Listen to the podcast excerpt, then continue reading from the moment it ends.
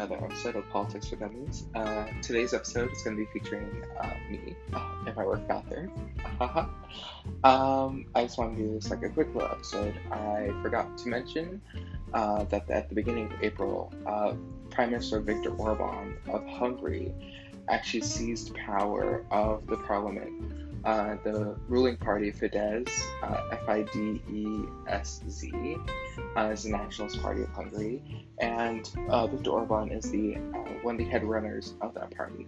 And they effectively seized power in draconian measures, much like the Nazi Party during World War II, and now control almost the entire Hungarian parliament. And this is very worrisome as in 2013 when the uh, refugee crisis was happening they had um, passed laws called the Stop Soros laws, which basically um, denied uh, foreign uh, immigrants the chance for any economic aid from the state. So it is very important for y'all to keep up with that.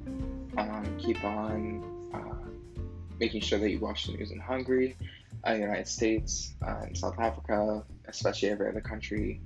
Um, some states are reopening the United States. Uh, most European countries, stay at home orders are lifting uh, this month and next. Uh, so that's something to watch out for, especially as tensions become ramped up and as many countries are heading towards elections. So please keep aware, keep being efficacious, uh, and just you know, don't let it get you down.